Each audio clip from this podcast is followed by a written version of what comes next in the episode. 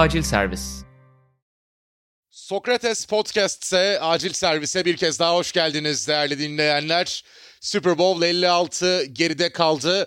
Los Angeles Rams Cincinnati Bengals'ı 23-20 mağlup ederek Lombardi Kupası'nı kazanmayı başardı. 2021 NFL sezonunda şampiyon tamamladılar. Maçtan önce Görkem Şahinoğlu'yla maçın ön değerlendirmesini yaparken bahsetmiştik aslında. Veteran oyuncular genç yeteneklere karşı olarak özetleyebileceğimiz bir karşılaşmaydı. Rams-Bengals mücadelesi ve en sonunda veteran oyuncuların kazandığını gördük.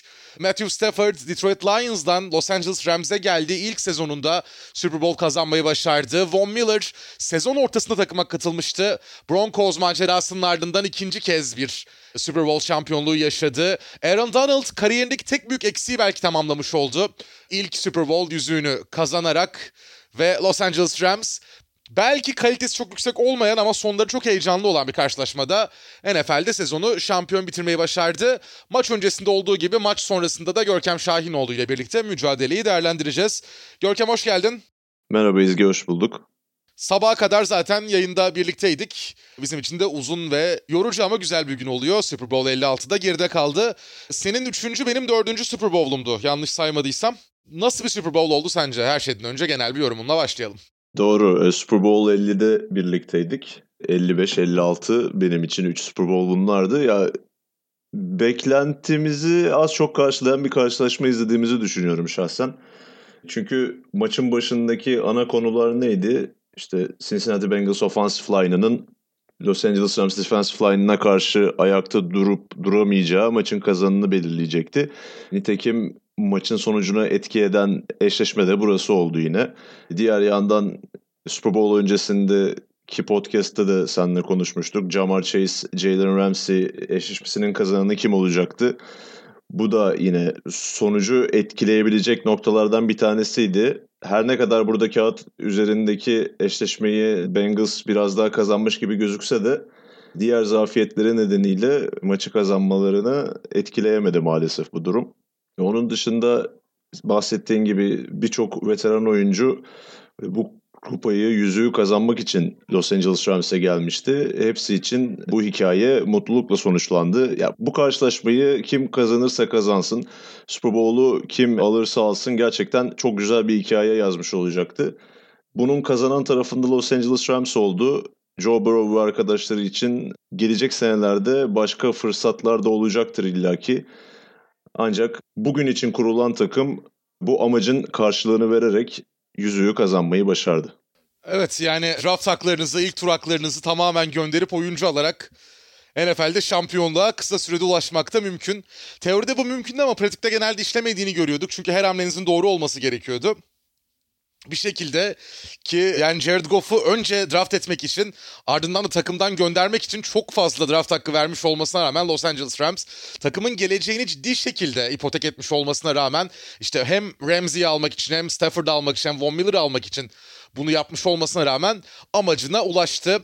Bugün yayının sonunda da biraz bahsettik. Stan Kroenke keza Los Angeles Rams'in sahibi, Arsenal dahil diğer birçok takımın da sahibi olduğu gibi takımı St. Louis'den Los Angeles'a taşımak için çok ciddi para harcadı. Yani taşıma giderleri, işte yeni takımın yeni ismiyle pazarlama giderleri, yeni stadın yapılması, artı St. Louis'e ödenen tazminatlar derken 2-2,5 milyar civarı, milyar dolar civarı tabii ki bir para harcadı Stan Kroenke ama bu kadar kısa sürede Los Angeles'a taşımalarının ardından Super Bowl'u kazanınca herhalde ona da değiyordur diye düşünüyorum. Tabii birçok şeyden bahsetmek gerekiyor aslında maçla ilgili. Şimdi şunu söyleyelim her şeyden önce Cooper Cup Super Bowl MVP'si olmayı başardı. Zaten sezonunda yani quarterback olmayan en iyi oyuncusuydu muhtemelen ki yılın hücum oyuncusu seçilmeyi de başardı NFL'de Cooper Cup. Los Angeles'ın bir önceki Super Bowl'unda sakatlığı yüzünden oynayamamıştı. Burada oynadı MVP oldu ve kazandı. Yani ekstra maçlar tabii ki var. Normal sezon bir maç fazla oynandı. Artı 4 maç playoff'ta oynadı ama NFL tarihinin en iyi wide receiver sezonlarından birini geçirdi. Normal sezon ve playoff'lar dahil olmak üzere Cooper Cup. Bunu da bir Super Bowl yüzüğüyle taçlandırmış oldu. Matthew Stafford Detroit'te 12 sezon geçirip yalnızca 3 playoff maçı oynayabilmiş. 3'ünü de kaybetmişti. Rams'deki ilk sezonunda 4'te 4 yaptı playofflarda ve şampiyon oldu. Aaron Donald bahsettiğim gibi 3 kez yılın savunma oyuncusu.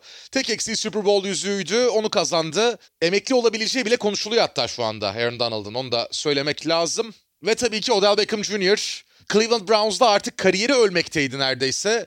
Rams'e geldi sezon ortasında ve takımının Super Bowl kazanmasında büyük bir pay sahibiydi.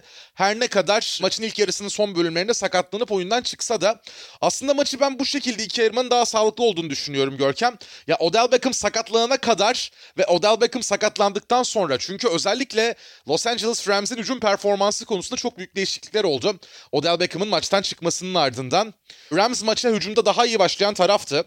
Cincinnati Bengals'a kıyasla çok daha etkili bir hücum sergiliyorlardı. Ta ki ilk yarının bitmesine 3 dakika 54 saniye kala Odell Beckham Jr. sakatlanana kadar. OBJ sakatlandıktan sonra pas hücumunda ilerlemekte çok zorlandılar. Koşu hücumu zaten çalışmıyordu. Cincinnati Bengals koşuyu çok iyi savunuyordu. Ve işler bir anda tersine dönebilecek gibi de oldu ikinci yarının başında. Oraya geleceğiz ama önce istersen Los Angeles Rams'in maça nasıl başladığından ve Odell Beckham Jr.'dan biraz bahsedelim. Zaten Matthew Stafford'ın istatistik kağıdına maç boyunca da bolca ekrana geldiği üzere Odell Beckham Jr.'ın sakatlığı öncesi ve sonrası şeklinde baktığımız zaman oyuna ne kadar büyük etkisi olduğunu net bir biçimde görüyoruz. Odell Beckham Cleveland Browns'tan takımdan ayrıldıktan sonra Los Angeles Rams'e imza atıp gerçekten kariyerini yeniden canlandırmıştı Los Angeles Rams'le birlikte. Çok etkili bir oyun oynuyordu.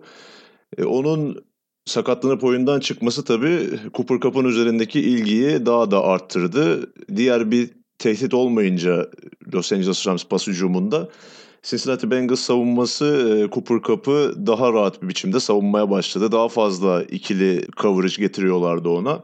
Ki bu karşılaşmada daha önce iki sezonluk NFL kariyerinde sadece bir kez top yakalayan Brayson Hopkins'in bile e, fazlaca top yakaladığına şahit olduk. Çünkü e, Cooper Cup'ı çok güzel bir şekilde durdurmayı başarmışlardı bir noktaya kadar. Ki Odell Beckham sakatlanana kadar da gerçekten pas oyunlarını domine ediyordu Los Angeles Rams'te. Oldukça etkiliydi. Maçın ilk taş tampasını o yakalamıştı zaten. Bir wheel rotası sonrasında slot cornerback Mike Hilton'la birebir kalıp çok da kolay olmayan bir topu yakalamayı başarmıştı aslında. Onun sakatlanıp oyundan çıkması, e, oyun dışı kalması Los Angeles Rams'in hücum planını oldukça etkiledi. Sean McVay daha fazla koşuya yönelmeye başladı. Ama genel anlamıyla çok kötü bir koşu performansı gördük Los Angeles Rams'ten. Ki Mike Shanahan'ın koç ağacından çıkan koçlardan çok görmeye alışkın olduğumuz bir koşu performansı değil bu açıkçası. Çünkü Mike Shanahan'ın Washington, o zamanki adıyla Washington Redskins takımını hatırlayacak olursak işte hücum koordinatörü Mike Shanahan, quarterback koçu Matt LaFleur, wide receiver koçu Mike McDaniel, end koçu Sean McVay'di. Bunların hepsi head coach olduğu NFL'de ve hepsinin en önemli özelliği aslında koşu hücumlarının belli bir seviyenin üzerinde olmasıydı. Çünkü bu sistemde quarterback'in zaaflarını gizleyip koşuyla onu örtebiliyorsunuz ki Kyle Shanahan çok uzun bir zamandır San Francisco 49ers'ta bunu yapıyor. E, Matt LaFleur'u biraz kenara koyabiliriz Aaron Rodgers faktörüyle birlikte. Sean McVay de bu sezon Matthew Stafford'ın gelişiyle birlikte o da artık tamamen farklı bir hücuma çevirdi Los Angeles Rams'i. Buna rağmen çok kötü bir koşu performansı sergilediler. Cincinnati Bengals'ın da hakkını vermek gerekiyor. Tüm sezon belki de savunma anlamında en büyük zaafları koşuyu durdurmaktı. Ama bu karşılaşmada oldukça etkili koşu savunması yaptıklarını gördük. Logan Wilson ve Sam Hubbard'ın yard kaybettiren ikişer tane tackle'ı vardı bu karşılaşmada. Cam Akers hiç oyuna dahil olamadı. Daryl Anderson'ı pas oyunlarında daha etkili kullandılar. Sonny Michel'i hiç göremedik. Ama tüm bunlara rağmen koşu hücumu hiç işlemezken maçın en kritik anlarında e, Cooper Cup'ın bir jet motion'ı 7 yard kazandırdı ve rakip 16 yardaya giren ilk hakkı almalarını sağlayan bir Cam Akers'ın 8 yardlık koşusu vardı. Koşunun hiç işlemediği bir anda bu kritik yerlerde gelen bu koşularda Rams'in maçı kazanmasını sağladı bir noktada. Ya aslında bence onu biraz konuşabiliriz şu anda.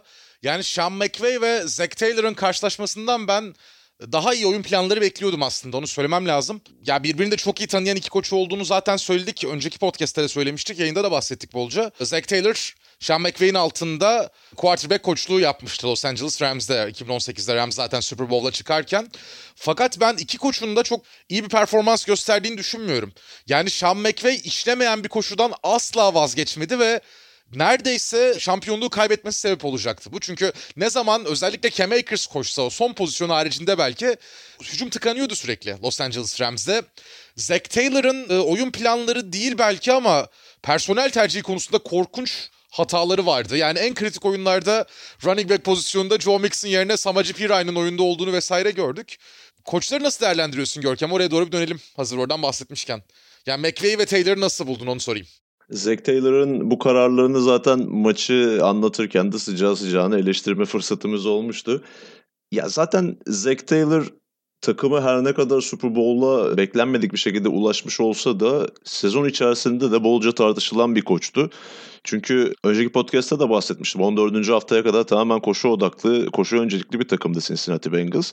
Onlar için değişim anı 14. haftadaki San Francisco 49ers maçı oldu ki o uzatmaya giden maçta yine Zach Taylor'ın akıllara durgunluk veren seçimleri nedeniyle kaybetmişlerdi. İki skor farklı gerideyken topu artık tamamen Joe Burrow'un eline vermeyi seçti ve Joe Burrow 14 sayı farktan onları geri getirip uzatmada da yine touchdown'u çıkarabilecekleri bir noktadayken üst üste iki Joe Mixon koşusuyla biraz daha güvenli bir oyun oynamayı tercih edip alan golüyle yetinmiş. Dönüşte de touchdown'a durduramayarak maçı kaybetmişlerdi. Bu tam olarak Zach Taylor eleştirilerinin zirve olduğu bir noktaydı aslında. Playoff'larda bunu biraz daha dengelediğini gördük. Ama özellikle Kansas City Chiefs maçında Super Bowl'da gördüğümüz Sean McVay'in bir benzer performansını aslında Zach Taylor bize göstermişti. İlk hakların neredeyse hepsinde koşmayı tercih eden bir Zach Taylor vardı. Bu karşılaşmada dediğin gibi oyun seçimleri aşırı tartışılacak olmasa bile ki son oyunları her halükarda tartışabiliriz. Personel seçimlerinde ciddi sıkıntılar vardı. Maçın başında bir dördüncü hakta kaybettikleri top var.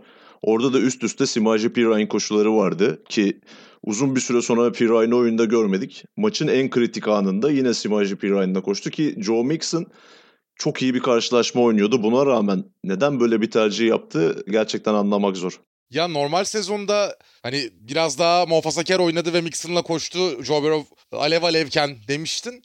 Ya bu sefer Mixon da alev alevdi. Mixon'la koşabilirdi. Madem koşacaksın neden Pirine oyundaydı ben hakikaten anlam veremedim.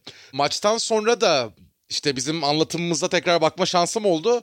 Ben orada bir neden diye haykırıyorum zaten Pirine koştuğu zaman. O 3 ve 1'de 4. hak, 4. hak öncesinde ilk hakkı alamadığında. Bence ekran başındaki birçok Bengals taraftarı da neden diye bağırmıştır orada. Çünkü hakikaten anlam veremediğim bir andı. Diyeyim bıraktığımız noktadan maça geri dönmek istiyorum Görkem aslında. Odell Beckham Jr.'ın sakatlığına kadar Rams'in hücumu çok iyi işliyordu dedik.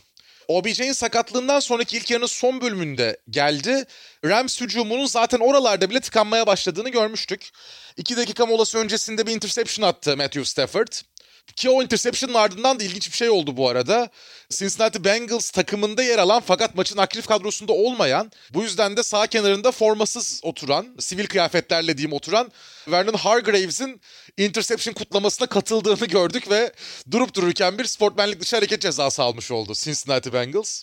Yani Vernon Hargraves NFL kariyeri zaten çok iyi gitmezken o kariyeri tamamen bitirebilecek bir hareket bile yapmış olabilir orada hakikaten. Hele ki Super Bowl gibi sahnede hiç beklemediğim bir andı benim. Yani bilmiyorum ne düşündü orada. Herhalde tüm dünya bu maçı izliyor kameralarda görünmem lazım dedi. Hargraves oraya gitti diye tahmin ediyorum. Hakikaten anlam veremedim yani ona ben. Gerçekten olacak iş değildi ki biz de acaba kim bu kim bu diye bayağı bir araştırma yaptık o zaman. O kadar saçma bir olaydı ki. Yani Super Bowl oynuyorsunuz alınacak her yard altın değerinde ki santimetrelerin oyunu deniyor bu oyuna zaten bu kadar takımda hücumda zorlanırken orada kaybettikleri 15 yard maça ciddi derecede etki ettiğini düşünüyorum ben. Çünkü yanılmıyorsam o drive'da topu orta saha civarlarında 50 yarda yakın bir yerlerde pantla rakibe geri vermek zorunda kalmıştı Bengals. O drive'a 10 yardtan değil de 25 yard çizgisinden başlamış olsalardı belki bir alan golü çıkarma şansları olacaktı. O kadar ilerleyemediler Görkem yanlış hatırlamıyorsam ya. İlk son drive'ı çünkü o Bengals için. Hatta Joe Burrow seklendi. Leonard Floyd sek yaptı. Öyle bitti o drive. Yani çok fazla ilerleyemediler zaten ama. Olabilir. Net hatırlayamadım şu an ben ama de ama. Tabii şu, Ya şu konuda haklısın şey çok değişiyor ama zaten. Kendi 10 yarda çizginizden oynayacağınız oyunlarla kendi 20'nizden oynayacağınız oyunlar çok fark ediyor. Ya o kadar geriden başlayınca hücum serisine bir yandan da yani 20'den düşünmeyeceğiniz şeyleri düşünmeye başlıyorsunuz. İşte safety riskini kafanızın bir kenarına düşünmeye başlıyorsunuz mesela. Interception yaparsanız pick six olma ihtimali çok daha fazla oluyor vesaire gibi farklı değişkenler var. Oyun seçimleri değişiyor otomatik olarak. Kesinlikle. Bütün yapı değişmiş oluyor sonuçta. Yani aktif kadroda olmayan bir oyuncunun takıma böyle bir zarar vermesi hakikaten inanılır gibi değildi orada ya. Çok kötü bir durumdu gerçekten. Daha hala Cincinnati Bengals kadrosundan kesilmediyse bayağı şanslı. Yani bir Texans efsanesi olarak anmaya devam edeceğiz gibi Vernon Hargraves'i. İlk yarı bu şekilde sonuçlandı. 14-10'luk skorla Los Angeles Rams üstün gitmişti. İlk yarının ardından soyunma odasında. Tabi arada bir devre arası şovu var. Bunu podcast'ın sonunda konuşalım istiyorum. Maça devam edelim. İkinci yarı Cincinnati Bengals'ın fırtına gibi girdiği bir ikinci yarı oldu. Yani zaten Bengals hücumunun özellikle ikinci yarıda ilk çeyreğin sonrasında ama özellikle ikinci yarıda biraz daha açılmasını bekliyorduk açıkçası. Ve ya ikinci yarının başında olası en iyi startı verdiler. İlk oyunda Cincinnati Bengals 75 yardlık bir pasla touchdown'u bulmayı başardı. Joe Burrow'dan T. Higgins'e giden bir pasla. İlk yarıdaki touchdown'larında bu arada Joe Mixon atmıştı pası T. Higgins'e. Orada bir e, Cincy Special oyunu izlemiştik. İkinci yarının başında ama Joe Burrow T. Higgins'e upuzun bir pas gönderdi. Higgins touchdown'u yaptı. O pozisyon yalnız çok tartışmalı bir pozisyon. Çünkü T. Higgins'in Jalen Ramsey ile mücadelesi sırasında Higgins'in çok net bir şekilde Jalen Ramsey'i kaskından, maskesinden yakaladığını görüyoruz. Ama hakemler o pozisyona bayrak atmamayı tercih ettiler. Maç sonrasında da Ron Torbert'ın açıklaması ya Higgins tutmadı maskeden, eli çarptı gibi değil ama maskeyi tam olarak yakalamadığı için bayrağı atmadık gibi açıklama yapmış. Ben çok da inandırıcı bulmadım açıkçası. Kaçmaması gereken bir pozisyon ve atılması gereken bir bayrak olarak düşünüyorum. Hele ki maçı Cincinnati Bengals kazansaydı ya NFL'de Super Bowl'larda belki hiç görmediğimiz kadar yüksek sesle maçın kaderini hakemler belirledi cümlesini duyacaktık belki de maç sonrası açıklamasında biraz kıvırmaya çalışmış açıkçası Ron Turbot. Evet evet. Ben ilk esnada hakemlerin kaçırmış olabileceğini e, düşünmüştüm ama açıklamasına bakacak olursak face mask'i görmüşler ama e, bayrak atmaya yetecek kadar bir avantaj sağlamadığını düşünmüşler T. Higgins'e. Yani o net bir şekilde dediğin gibi e, face mask'e bir müdahale var orada ve T. Higgins'e de ciddi bir avantaj sağladığını düşünüyorum ben. Ya maçın geneline baktığımız zaman hakemlerin biraz bayrak atma konusunda çekimser davrandığını, iki tarafında oynamasına izin verdiğini görmüştük. Ama tabii bu ıskalanmaması gereken bir bayraktı. İlk yarıda da yine Ramsey Higgins'in e, pozisyonun içinde olduğu bir an vardı. Orada da Jalen Ramsey'nin formasından çektiğini görmüştük de Higgins'i. Orada da oynatmışlar. Ya bu iki pozisyon birbiriyle kıyaslanamaz belki ama genel anlamda hakemlerin standartını açıklamak adına bu örneği veriyorum. Ki maçın genelinde de bayağı penaltısız bir cezasız bir karşılaşma izledik ta ki o son Rams serisine kadar. Evet onu konuşacağız zaten. Yani bunu söyleme niye oldu? Ya maç boyunca çok az bayrak atılan hakemlerin temasa, top için mücadeleye izin verdiği bir maç izledik. Rams'in son drive'ına, son touchdown'ına geldiğimizde o yüzden bu sefer atılan bir bayrağı tabii daha fazla konuşuyor olacağız. Evet. Genel anlamda 3. çeyrekten devam edecek olursak Cincinnati Bengals'ın tüm sezon boyunca 3. çeyrekleri e, çok etkili oynadığını biliyorduk zaten. Ama daha soyunma odasından çıkıp ilk pasta touchdown'u bulmaları ve devamında da Matthew Stafford'a maçtaki ikinci interception'ı yaptırmaları bizim de beklentimizi biraz aşmıştı açıkçası. Ama şöyle de bir durum yaşandı 3. çeyrekte. İlk yarıda neredeyse hiç ortalıkta gözükmeyen Aaron Donald ve arkadaşları 3. çeyrekte e, nihayetinde maça gelmeye karar verdiler ve aslında maçın tüm gidişatını değiştiren olay da bu oldu. Yanılmıyorsam Üçüncü çeyrekte 5 tane seke imza attılar. Ki her defensive line oyuncusu da neredeyse birer tane yaptı. İşte Von Miller bayağı bir yard kaybettiren bir seki vardı. Aaron Donald öyle, Leonard Floyd, Aishan Robinson olsun ve Ernest Jones'tu yanılmıyorsam diğer beşinci isimde linebacker. Hı hı, doğru bu avantajını artık sahaya yansıtmaya başlayınca Los Angeles Rams Cincinnati Bengals hücumlarını tamamen rayından çıkarmaya başladı ki o kadar önemli bir anda geldi ki bunlar. Odell Beckham'ın sakatlığı nedeniyle zaten Rams hücumu hiçbir şey üretemiyordu. Üst üste 6-7 hücum pozisyonunda sadece bir Matt Gay'in e, alan golü, field golle kazandıkları 3 puan vardı. Onun dışında ilk hak bile almakta zorlanan Rams hücumu vardı. Burada biraz savunma onları kurtarmaya başladı. Çünkü Joe Burrow'un hızlı pas oyununa bile çare bulmaya başladılar bir noktadan sonra. Offensive line'ın en zayıf tarafı olan sağ Adeni'ye karşı Von Miller'ı özellikle birebir bırakma bir stratejileri vardı. Raheem Morris çok güzel bir oyun planladı 3. çeyrekte. Von Miller'ı stantlarla Adeni ile birebir bırakarak Joe Burrow üzerindeki baskıyı tüm maç gördüğümüzün 2-3 katına çıkarttılar ve Joe Burrow da bu pozisyonlardan birinde bir sakatlık yaşadı hatta. Bu çapraz bağlarının koptuğu dizi değil ama e, diğer dizi ki maçın kalanında da onu bence oldukça etkiledi. Çünkü pasa biraz daha fazla ağırlık vermeye başladılar ki Burrow'un zaten rahat olmadığını görüyorduk. Hatta Twitter'da gördüm o ara bakarken birçok kişi acaba çapraz bağları koptu ona rağmen mi oynuyor gibisinden yorumlar yapmıştı. O kadar ciddi olabileceğini düşünmüyorum. Maçtan sonra yine sekerek ayrılmış stadyumdan ama bir MCL esnemesi, CJ Uzama'nın yaşadığı bir sakatlığa benzer bir sakatlık olmuş olabilir tabii. Evet yani bu zaten Cincinnati Bengals'ın uzun vadeli bir problemi ve kısa vadede çözmeleri gereken bir problem. Yani Joe Burrow gibi bir genç bir yetenek var elinizde. Sizi Super Bowl'a kadar Jamar Chase'le birlikte taşımış bir isim var. Fakat ya geçen sezon ciddi bir sakatlık yaşamış.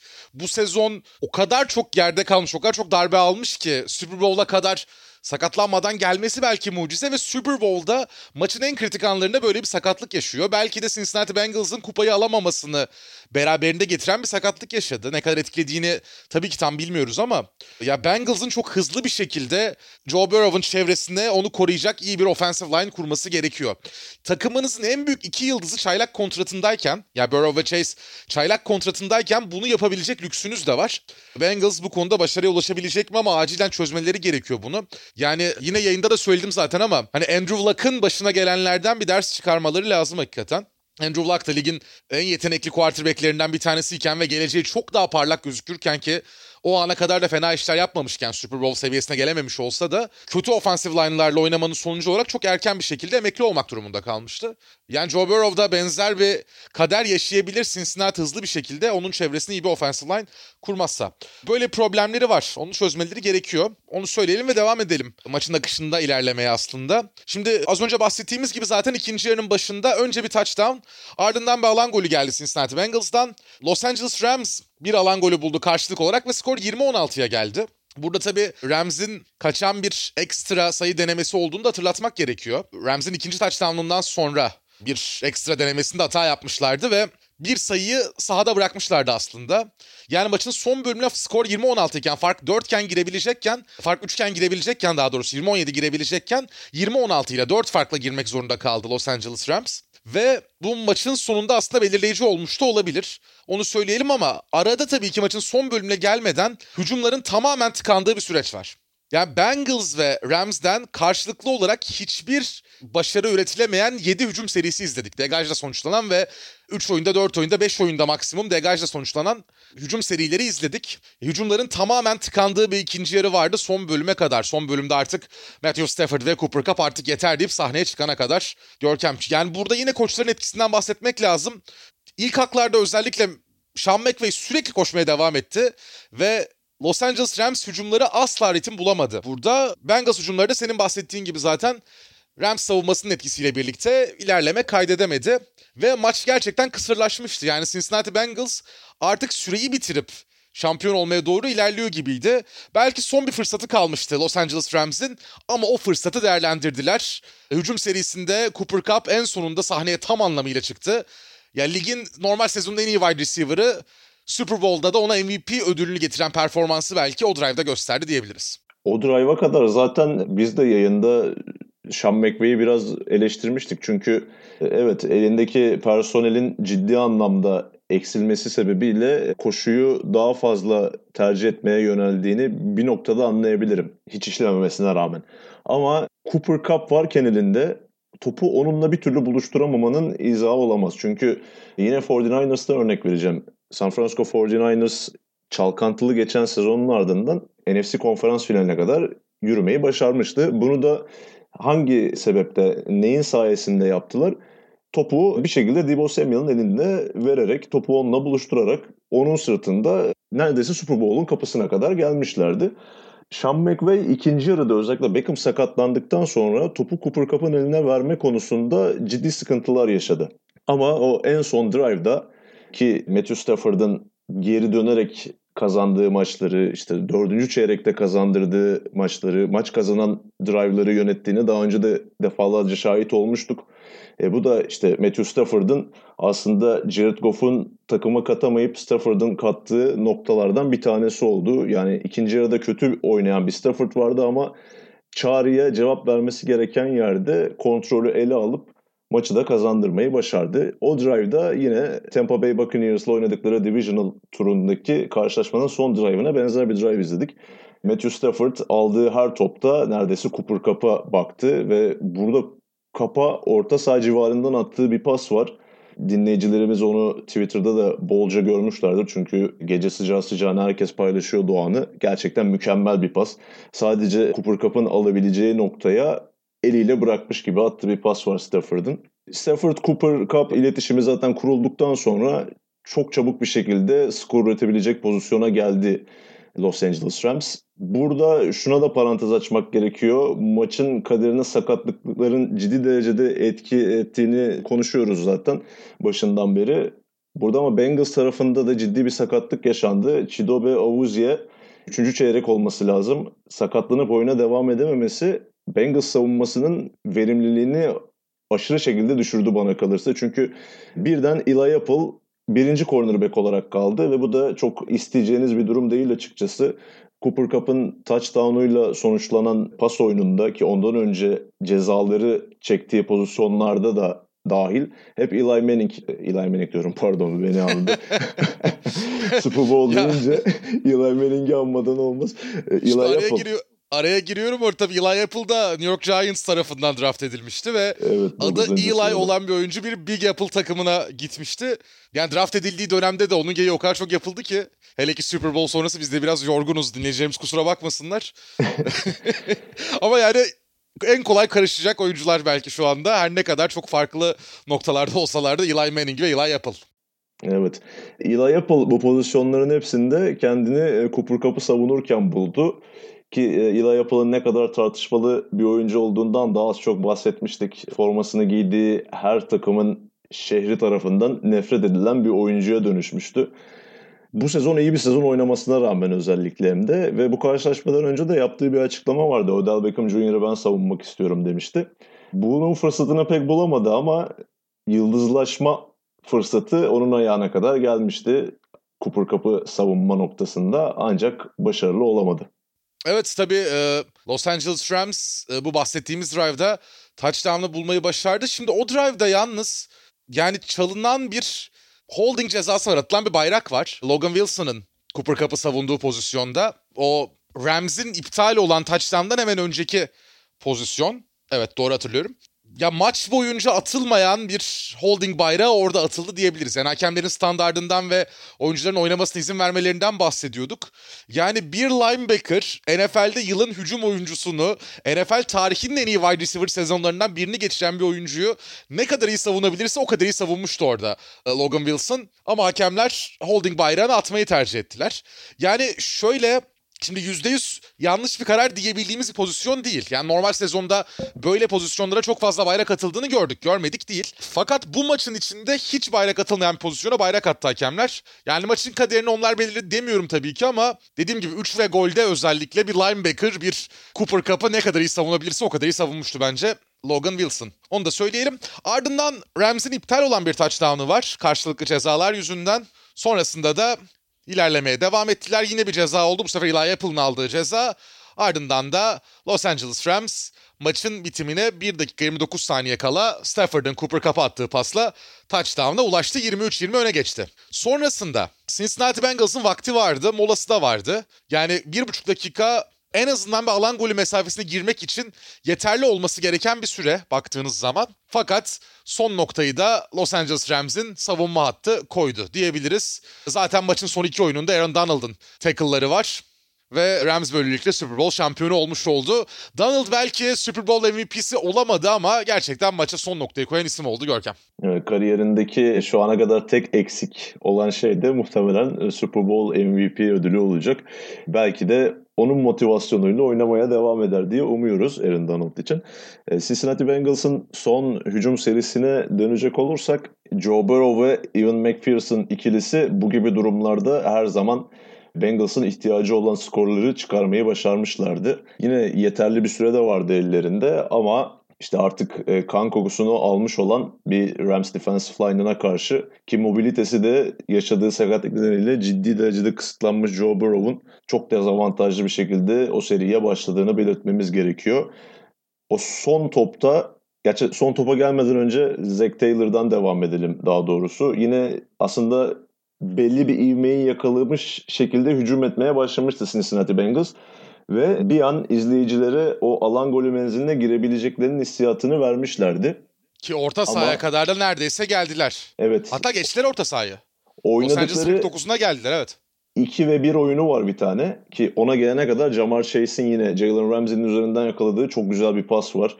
Joe Burrow'un da çok iyi bir noktaya hedeflediği bir pas. Onu da belirtelim. E, bu eşleşmenin kazananı zaten Jamar Chase oldu desek yanılmış olmayız herhalde gece çok boyunca. Çok net, çok net bence Chase kazandı Ramsey'e karşı.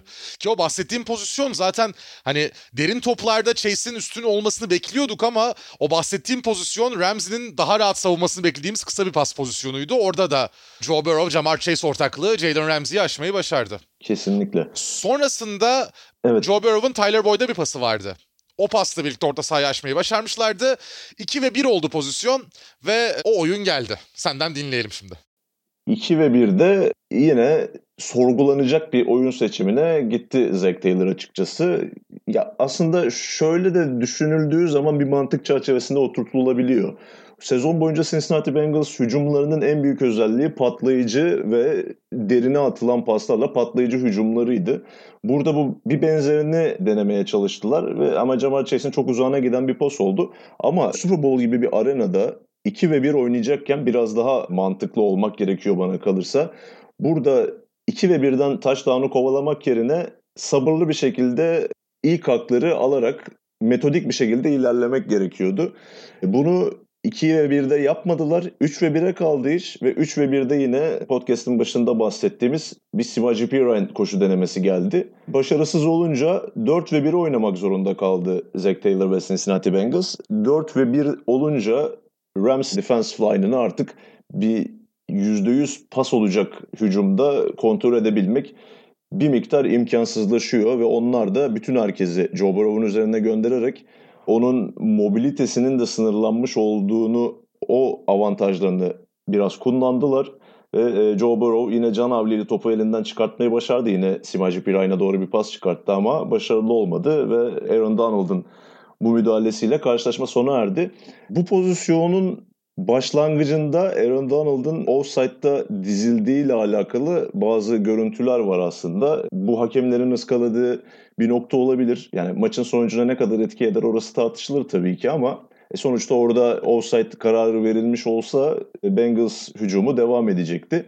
Onun dışında bir de belirtmek istediğim bir nokta var. Bu pozisyonda Joe Burrow eğer biraz daha zamana sahip olsaydı yine sağ tarafta yani ekranın bize doğru olan kısmında Jamar Chase derin rotada e, Jalen Ramsey'i geçmeyi başarmıştı. Yani ona bakabilecek zamanı olsaydı Chase'in touchdown'u ile bile maçın bittiğini görmüş olabilirdik. Bu biraz bana şeyi hatırlattı açıkçası. Sezon başında daha doğrusu drafttan sonra herkes Cincinnati Bengals'ın Oregon'un sol tackle'ı Penny Sewell'ı draft etmesini beklerken Jamar Chase'i draft ettikten sonra çok meşhur olan bir meme vardı. Option A ve Option B diye. Evet. İşte Sewell'ı seçersen herhangi birisine Joe Burrow pası atabiliyor. Chase'i seçtin işte Chase'e pası atamadan savunma Joe Burrow'u indirmiş oluyor. Ya bu tabii ki şey demek değil yani Sewell'ı seçmeliydi Bengals demek değil. Sonuçta Chase sayesinde de Super Bowl'a kadar gelmeyi başardılar. Ama bu mimle birebir şekilde karşılaşmanın sona ermesi biraz ironik oldu diyebilirim. Evet kesinlikle öyle. Ya bu arada ben gerçekten bu kadar çok hakem konuşulan bir Super Bowl hatırlamıyorum yakın dönemde. Özellikle çünkü tam pozisyonu hatırlamıyorum ama Rams'in touchdown'a gittiği son hücum serisinde kaçan bir de false start var zannediyorum. Yani hakemlerin bir şekilde maça etkisinin çok fazla olduğunu gördük diyelim ama en sonunda karşılaşmayı Los Angeles Rams kazanmayı başardı ve Super Bowl'u şampiyonlukla tamamladı. Saha içinde olanlar bunlardı. Görkem e, atladığımız bir şey var mı aklına gelen eklemek istediğin? Son olarak Cooper Cup'ın MVP'liğinden bahsedelim. Bu podcast'te de öncekinde de Triple Crown'u kazandığından bahsetmiştik Cooper Cup'ın. Çok özel bir sezon geçirdi gerçekten. Şu cümlelerle onu daha net bir şekilde açıklayabiliriz herhalde. Daha önce NFL tarihinde Triple Crown'u kazanıp üstüne bir de Super Bowl kazanan sadece bir tane wide receiver vardı. O da Jerry Rice. Yani ne kadar özel bir sezon geçirdiğini bu şekilde ifade edebiliriz sanırım. Evet kesinlikle öyle. Cooper Cup yani böyle bir performansa çok fazla oyuncunun yakın zamanda ben yaklaşabileceğini düşünmüyorum. Eğer Cooper Cup üstüne koyarak gitmezse. Saha içinde olanlar bunlar da ama tabii Super Bowl'dan bahsediyoruz. Biz şimdi tabii ki reklamları izleyemedik. Hani özel bir reklam var mı çok bilmiyorum açıkçası. Lord of the Rings fragmanını da ben izleyemedim açıkçası. Sen izledin mi Yorken bilmiyorum ama. Az Super önce Bowl'un... izledim. Ya, Heh, sağ dışında konuşulan şeylerden bir tanesi de buydu. değil. Tamam peki ama ya yani bizim de çok net birebir yaşama şansı bulduğumuz büyük bir olay vardı. Devre arası şovu. Ondan da bahsetmeden herhalde bu podcast'i kapatmak olmaz. Yani zaten ekip çok iyiydi. Dr. Dre, Snoop Dogg, Eminem, Mary J. Blige ve Kendrick Lamar. Üstüne bir de biraz bekliyorduk aslında. Spoiler almıştık diyelim ama 50 Cent de bu ekibe katıldı. Ve yani 14 küsür dakika sahnede kaldılar. E, yetmedi 14 dakika bize. Devre arası şovu hakkında ne söyleyeceksin Görkem? Senin biraz daha uzmanlık alanın çünkü ben çok yorum yapmak istemiyorum sen burada varken. Tabii şu an biraz sıcağı sıcağına yorum yapıyorum çünkü o karşılaşmanın devre arasında şovu izledikten sonra tekrar izleme şansım olmadı. Tabii beklenti çok büyüktü açıkçası ve benim beklentimi tam olarak karşılamadığını söylemem gerekiyor. Ama bu şu demek değil. E, kesinlikle kötü bir devre arası şovu değildi. Ama dediğim gibi bir kere daha izlemem, sindirmem gerekiyor. Onun dışında dediğin gibi 50 Cent sürprizinin olabileceğinden bahsetmiştik. O sürpriz gerçekleşti ama biraz hayal kırıklığı yaratan bir şekilde gerçekleştiğini söylemem lazım. In the Club şarkısıyla çıktı. 50 kilo almış diye mi? Yani şişman şakası mı bu sadece? Çok ayıp. Ve klibi birebir canlandırır şekilde baş aşağı durur vaziyetteydi. Ben hatta ilk 50 Cent'i gördüğümde aldığı kilolar sebebiyle bir dublörü falan herhalde zannettim. Yani gerçek 50 Cent bu olamaz diye düşünmüştüm. Ama maalesef ki oymuş. Yani bir miktar formunu kaybetmiş 50 Cent ki uzun bir süredir de zaten işin film tarafına biraz daha kaymıştı. Dizi yapımcılığı, film yapımcılığı sektörüne kaymıştı 50 Cent biraz formundan düşmüş onu söyleyelim. Kendrick Lamar ve Eminem bana kalırsa şovun yıldızıydı bu ikili. Ben aynı fikirdeyim kesinlikle. Kendrick Lamar mükemmeldi yani girişi de performansın devamı da. Kendrick Lamar ya bambaşka bir adam zaten ama öyle bir ekibin içinde parlayan yıldız olmak da bence çok başka bir şey. O kadar fazla büyük isim varken orada Kendrick Lamar onu da başarmış oldu. Ya ben tekrar izleme şansı buldum. Tekrar tekrar izleme şansı buldum. Sen tabi uyudun arada. Super Bowl'dan sonra podcast'ı kaydetmeden önce ben uyumadım. Uyumadığım sürenin büyük kısmını da tekrar tekrar dinleyerek en azından geçirdim. Devre arası şovunu onu söyleyebilirim. Yani Kendrick Lamar'ın performansı çok çok iyi gerçekten. Eminem çok iyi. Ben bu ekip bir araya gelmişken birlikte daha fazla bir şey yapmalarını beklerdim aslında ama ya baktığımızda Snoop Dogg ve Dr. Dre'nin ortak şarkıları dışında çok fazla düet de görmedik. Ancak işte şovun son bölümünde Still Diary'e back vokal yaptı. Eminem, Kendrick Lamar ve 50 Cent ve Mary J. Blige hatta orada diğer isimler o kadar.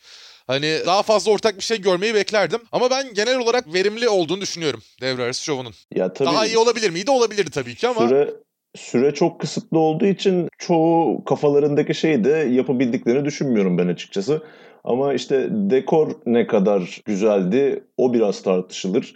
Ben Los Angeles'ta olmasından ve bu ekibin şovu gerçekleştiriyor olmasından dolayı bir Lowrider bekliyordum açıkçası. Onu göremedik. Sadece evet, araba vardı orada. Yani Still There'ı çalarken bir Lowrider gerekiyordu bence de orada. Kesinlikle öyle. Büyük bir eksikti o. Bir de benim özel beklentim açıkçası Ice Cube'u sürpriz sanatçı olarak görmekti. O biraz hayal kırıklığı yarattı bende. Ama genel itibariyle kötü bir Super Bowl devrası şovu değildi ama biliyorsun ben çok heyecanlanmıştım bu kadroda açıklandığında. Beklentimi karşılamaları zaten çok zordu. O açıdan tam olarak beklentim karşılanmadı. Ya bir de şu var tabii ki hani sahneye çıkan herkes de baktığın zaman en ana akım şarkılarını seslendirdi. Yani Super Bowl gibi sahnede zaten biraz daha ana akım oynamak zorundasınız. Yani daha sürpriz bir şeyler gelmedi o açıdan işte Kendrick'in o performansının son bölümü dışında belki. Bilmiyorum ama ben tekrar izledikçe daha fazla dinleyeceğimi düşünüyorum Super Bowl devre arası. Şovunu iki şey eklemek istiyorum orada. Hatta üç şey eklemek istiyorum. İlki tabii bu kadar yıldız olmasına rağmen para almıyorlar NFL'den onu söylemek lazım. Hatta Dr. Dre cebinden 7 milyon dolar civarı para harcamış. Konser hazırlıkları artı orada bir locayı kapatmak için. Ya böyle bir ekip toplanıp üstüne para vererek çıktı bu sahneye onu söylemem gerekiyor.